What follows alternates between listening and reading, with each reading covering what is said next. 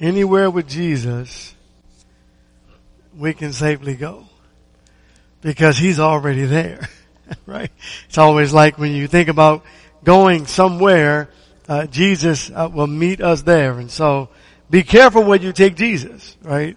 Be careful when you take Jesus. It's good to see each of you here tonight. I'll tell you something I was thinking of. I thought, you know, this is rare, but I mean, it happens every, every Sunday evening and I hadn't thought about it for a while. We've been streaming, but everyone's on the front row, right? no, no one ever sits on the back row. That's almost an anomaly, right? It doesn't make any sense. oh, praise God for you being here in, in attendance. You're on the front row too, so thank you for being here. Let's go to God in prayer, please. Oh great and merciful Heavenly Father, thank you for this opportunity to serve you. And Lord God, we want to be here to worship you. We want to be in your presence. And we thank you for giving us the opportunity to be in your presence. We ask that you will fill us up tonight from your word as you always do. Give us, Lord God, the strength that we need to continue to fight against uh, the schemes of Satan who will be upon us every day. But yet you, Lord God, not only remove the traps, but you protect us and give us the strength to make it through. We thank you and we praise your holy and divine name. And we ask that you'll help us never to forget Jesus, but to keep our minds focused on you, on your word, your will, and your way. In Jesus' holy and precious name we pray and thank thee. If it be thy will, we pray these things. Amen. Revelation chapter 22 verse 18 and verse 19 tells us not to add or subtract from the Word of God. And perhaps sometimes uh, preachers feel like God needs a little bit of help. And, uh, you know, brother, God doesn't need our help. Right? And that's really important. And so we need to not make, uh, try to make the Word of God say what it doesn't say or spice it up to fit uh, our our contemporary world that we're living in or our progressive world that we're living in. It's funny. The world changes and it progresses and you have progressive generations, but the Word of God does not change. And so as we read the book of Revelation, many have, uh, as we've been studying through it, uh, I hope and pray it's, it's been less confusing and, uh, and more, uh, uh, uh, encouraging to you as, you, as we read together and, and, and looked into it. And you see the simplicity of God's word is to build us up, strengthen us, and to save us, not to confuse us. For God is not the author of confusion. And so in Revelation 22 verse 18 and 19, God wants us to keep things straight. He says, I testify to everyone who hears the words of the prophecy of this book. If anyone adds to them, God shall add to him the plagues which are written in the book. And if anyone takes away from the words of the book, uh, of the prophecy, God shall take away his part from the tree of life and from the holy city which are written in this book. So, people have added and taken away. But it's not just this book. The, now, in, in, in, from speaking of a contextual idea, it applies only to the book of Revelation.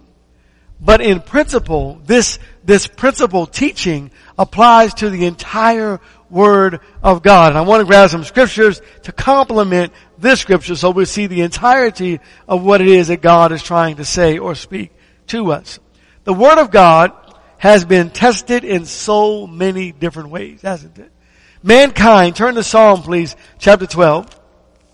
Mankind has tested God and tested the Word of God and even tested the mind of Christians when it comes to the Word of God.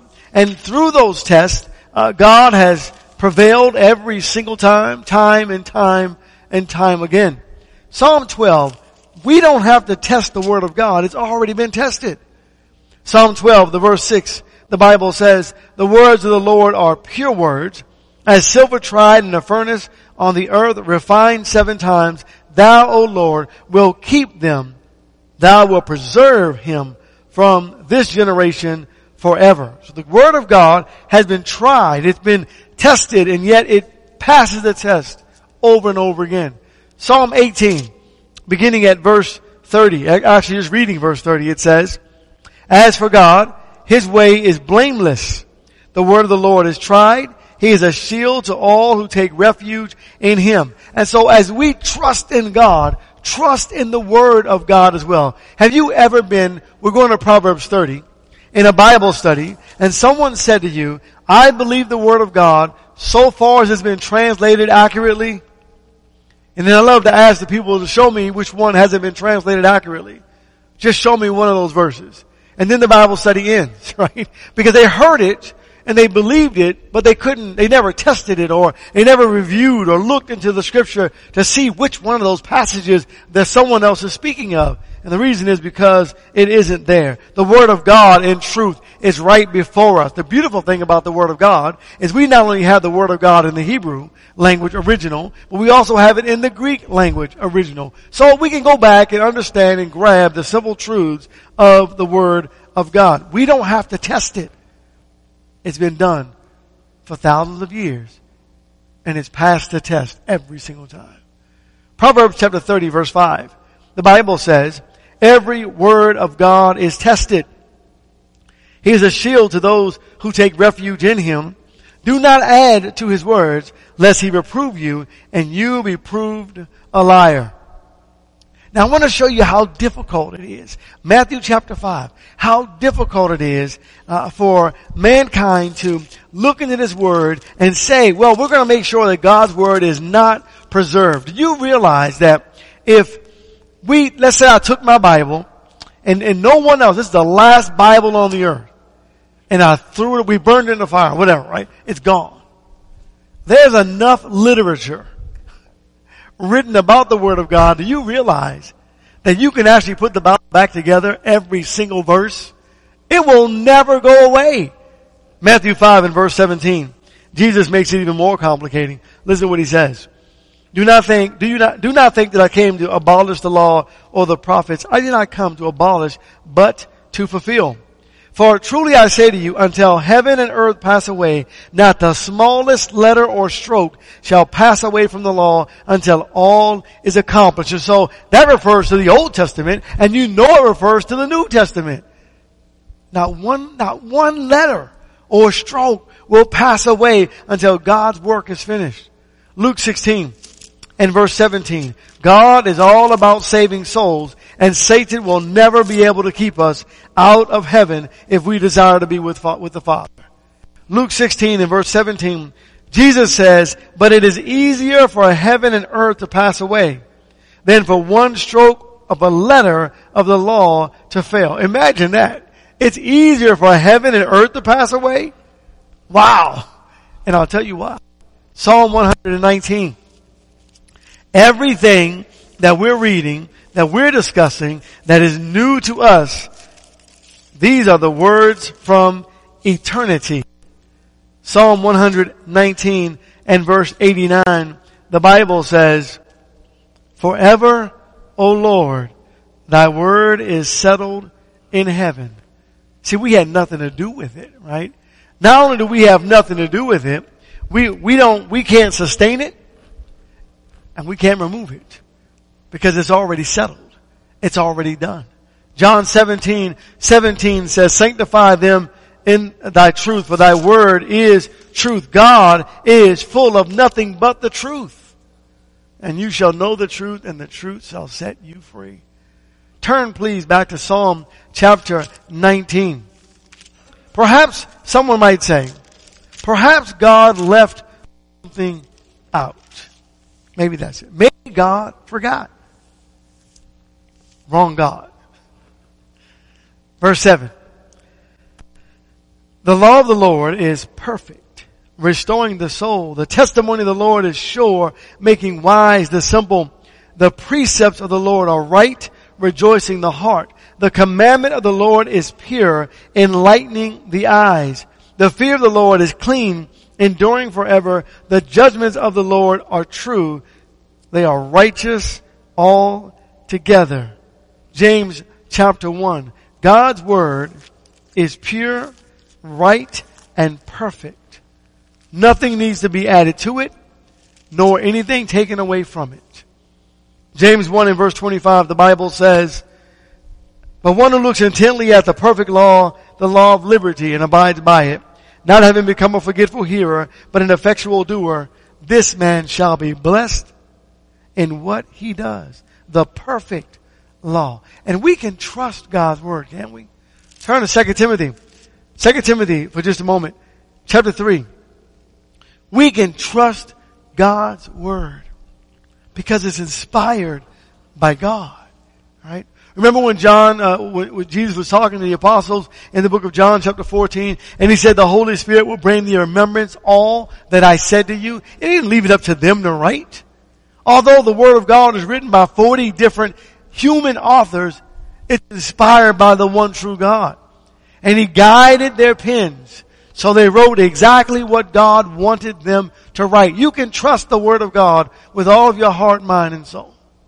2 Timothy 3 in verse 16, the Bible says, all scriptures inspired by God and profitable for teaching, for reproof, for correction, for training in righteousness, that the man of God may be adequate, equipped for every good work. The word of God is inspired and it's profitable. And then in Jude, verse 3, God speaks of the church and he says that he gave the church something.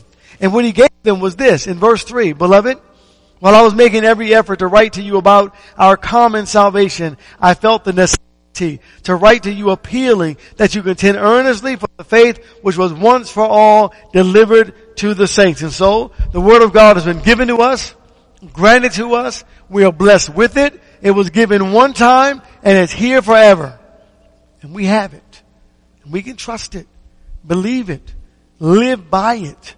Turn to Isaiah chapter 34. And the beautiful thing is that the Word of God is, is, though it's piecemeal together, and what I mean by that is, you have to go into the Old Testament to learn some of the New Testament uh, principles to to gain a good, strong understanding of what the Bible actually means when it says certain things that it says. It's like God has revealed it to us, but Israel missed it and then Jesus came and not only told us, He showed us. He showed us how to live it, and He told us what to do. And yet all the while there were the Pharisees and there were the scribes and the Herodians and so many others who were trying to pervert the Word of God and condemn Jesus Christ. But Jesus prevailed all the more over and over again, especially when He revealed to them what the Bible said in the Old Testament. God's message holy and true. Isaiah 6, 30, uh, chapter 34 verse 16. Seek from the book of the Lord and read. Now one of these will be missing. None will lack its mate for his mouth has commanded it and his spirit has gathered them. I wonder sometimes when I'm speaking to children of God and those in the world, I wonder why it is that some of us have been deceived and in believing that God cannot preserve His Word. And in believing that God's Word does not um, connect from the old to the new.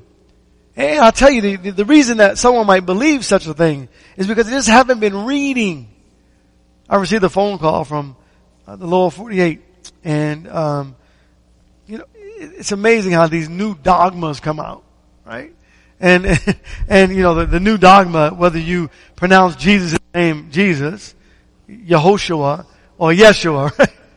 Like, yeah, if you don't say it right, you, you can't go to heaven. It's like, where, that's all we speak in Hebrew, Greek, or English. That's all I want to know, right? Then I'll tell you how to say his name, right? You, you know, and then, but the argument is, no, no, no, but New Testament Christians, we gotta say the word, and it's, they're just totally mixed up. And when you start studying that dogma, you find out it's a little bit of, you know, they pick a little bit out of the Old Testament, uh, regarding the law of Moses, a little bit from the patriarchs, a little bit from the New Testament, and put it together and say, here's your doctrine. You can't do that. Right? And so here, here, it's amazing how, how easily, oftentimes we are, are deceived by the schemes of Satan. Please do yourself a favor. Read the whole Bible through. From Genesis to Revelation. And when you read it, read it like you're approaching a mountain. Right? from, from miles away. And, and when you approach the mountain, it, it just looks like, you know, there's some green stuff, some brown stuff, and some white stuff. And it's not until you get closer to the mountain you start identifying the brown stuff is called earth, the green stuff would be trees, uh, and, and, and the, the, the white stuff would be snow. As you get closer, you realize they're not just trees, they're shrubs, and they're brushes, right? And, and there's some other plants down there. And then and you, you start observing the dirt and you notice that there's, there are rocks on that dirt, uh, different types of rock and etc. and, and as you continue on, you, you realize that snow is not just snow. You find there, there's some, there's some glaciers up there as well, some other things, excuse me, on that mountain. And you get to the top and you realize it's really, it's, it's a mountain, but really it's a volcano. And then you start going back down the mountain, you realize that, wait a minute, this is volcanic rock. right? And then you, you learn so much more, but you, and then when you finish, you go back up that mountain again, and you'll learn so much more. And then you'll see all the animals. And then you start going down and you go back up and then you'll learn the insects. And you'll learn about, I mean, look, the Word of God, the more you read it, the more you learn and the happier and the more complete you will be in your Christian faith. Turn to 2 Peter please, chapter 3. The Word of God is so amazingly astonishing. When you read it, when you study it, it will do nothing more than grow you up in Christ Jesus our Lord. Second Peter chapter 1 and verse 3, seeing that his divine power has granted to us everything pertaining to life and godliness through the true knowledge of him who called us by his own glory and excellence. And some brethren get stuck on that idea that his divine power has granted everything pertaining to life and godliness and say, well, God hasn't, hasn't given us everything. Well, you must not have read, right? Every time we read, we keep learning.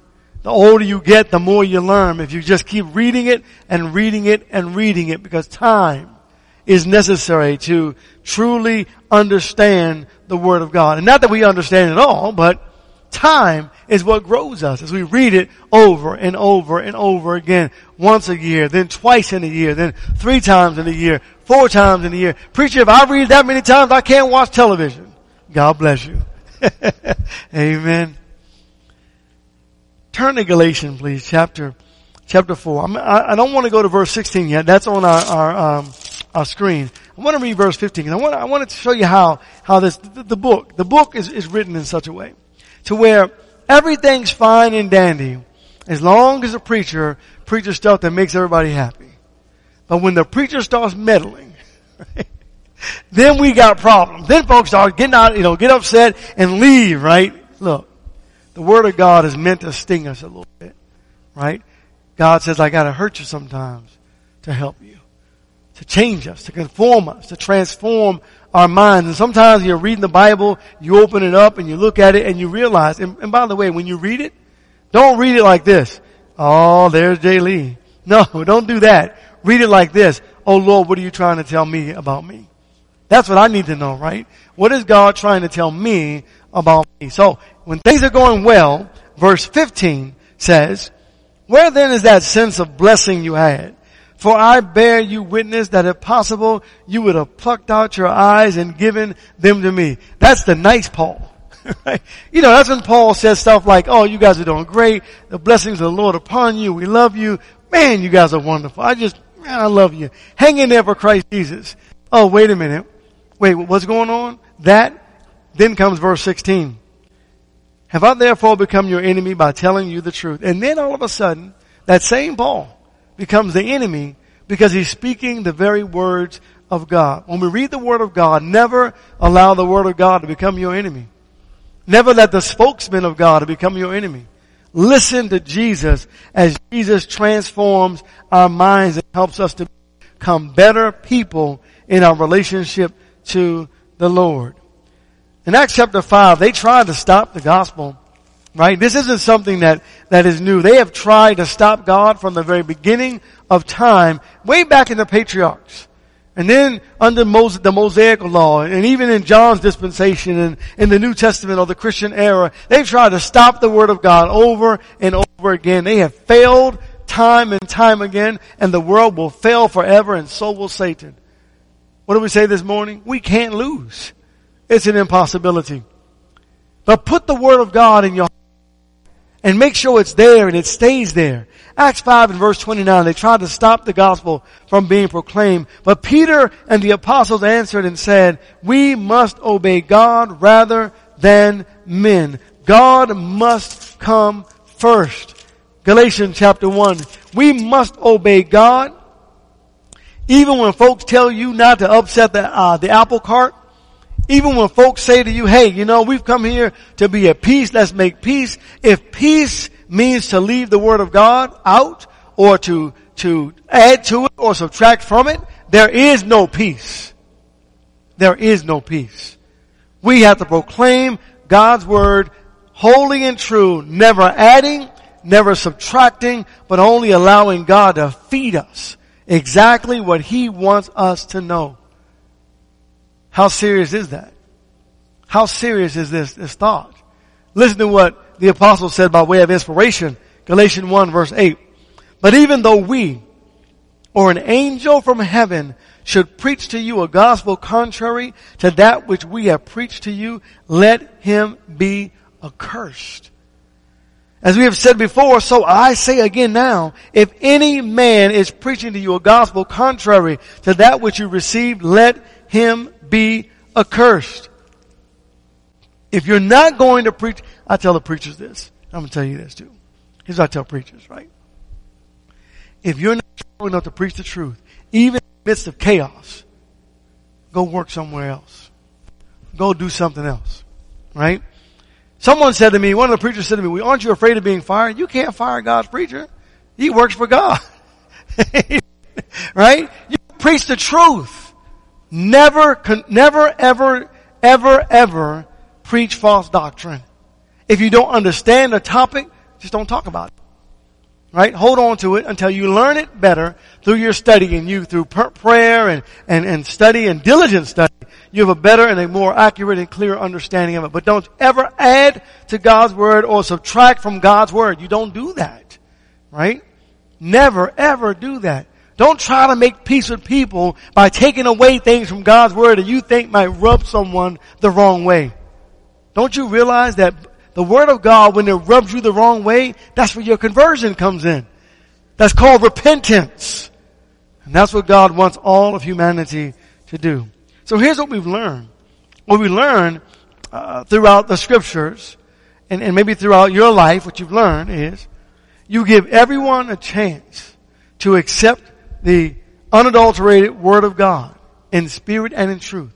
You tell them the truth and never take away from them the opportunity to come to Christ. And what happens is when we soften the word of God, right? When you soften it and you, and you try to come at someone in such a way that makes them happy instead of the way Jesus expects it to come, you take away their chance to receive or reject the word of God. Don't ever do that, right? If someone asks you a question, you know, if someone ever says to you, hey, you know, um, based on uh, what you think about me, am I saved or lost? Well, you step away and go, wait a minute. I'm not your judge. I'm not your judge. I can't tell you whether you're saved or lost. I can tell you what the Bible says though. And then we go to the Bible. I remember sitting in a Bible study and uh, we're, we're, going to Isaiah chapter 30, I think. Uh, I remember sitting in a Bible study and, uh, a man was, was there and he was really upset with me. Uh, in fact, he threatened to shoot me. in, in, the Bible study, and and I looked at him and I said, "Let me ask you." He, and the reason was he was upset because, because let me tell you his story. Let me just give it to you real quick. He said, I know I'm saved. I said, well, praise God for that. I mean, we're in a Bible study. I love the review. And here's some of the scriptures that you would read to teach me how to be saved. What, what scripture would you, he said, I don't have any Bible for it. I said, okay. Well, well, well, tell me what makes you think or believe that you're saved. I want to know. He says, well, you know, I was driving a motorcycle and riding a motorcycle, um, I crashed. And I, you know, and I survived. I was like, man, thank you. God. I'm so happy for that. And then I got up, got it fixed. I rode my motorcycle again and I crashed. And I was in a really bad crash accident that time and I survived. I survived. I was like, yes. And then we fixed the motorcycle and I crashed again. And I said, if God saved me three times, I know I'm saved. And I said, um, well, praise God for that. I said, I'm, I'm, I'm happy that, you know, that's, that's in your mind. Do you mind if we take just a moment to look at the Word of God? And I would like to give you the opportunity first. I'll help you find the scriptures. Let's find the scripture that says the way a man is saved is because, uh, by his, his soul's sake is because there was some incident in his life that happened three times And that means he's saved. Can we find that? If we can't find that, maybe we can find a motorcycle accident or maybe a car accident or, or a horse accident or something, right? He said, well, I, that's not, that's not in the Bible. And I said, well, why would you think you're saved by the living God if you can't, if you can't find anything in the Bible that says you're saved? And he says, so are you saying that I'm lost? And I said, well, you just said that because we can't find it in the Word of God. And based on the fact that we cannot find it in the Word of God, yes, I would say that God would say, yes sir, you're lost. And then he said to me, don't you ever tell me that I'm lost in front of my wife or that I'm wrong in front of my wife. And I said, that's funny. You would prefer me to lie to you in front of your wife than to be honorable and tell you the truth in front of your wife? I said, that's kind of interesting. And anyway, the story went on, but, uh, Look, don't, don't take away people's opportunity to, to receive the gospel. He rejected the gospel. He refused the message of God. Though we read it in the scriptures clearly, he refused to accept the word of God. And that's not different. It's not unique that that happened in that man's home because it happened over and over again throughout the word of God. I just want to give you three scriptures uh, regarding that really quickly and then we'll begin to wrap this lesson up. Isaiah chapter 30, beginning at verse 9. For this is a rebellious people, false sons, sons who refuse to listen to the instruction of the Lord, who say to the seers, you must not see visions, and to the prophets, you must not prophesy to us what is right. Speak to us pleasant words, prophesy illusions, get out of the way, turn aside from the path, let us hear no more about the Holy One of Israel. Can you imagine the preacher, the congregation come to you and say, hey, don't preach us the word of God anymore. Tell us some stories and make us happy. Tickle our hearts a little bit. We'd love that so much more. Preacher, when that happens, you step aside and go do something else. They didn't want to hear the truth. Jeremiah, please. Jeremiah chapter 6. They didn't want to hear the truth anymore. They got tired of the old gospel. The old gospel. The old gospel. There's no new message, brethren. This is it. This is it. Jeremiah 6 in verse 16. The Bible says, Thus says the Lord, stand by the way, ways and see and ask for the ancient paths where the good way is and walk in it and you shall find rest for your souls. But they said, we will not walk in it.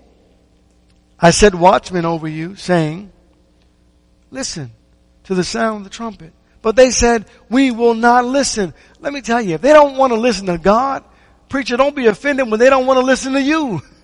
because you're not God. Right? Take the word of God and preach it in its truth.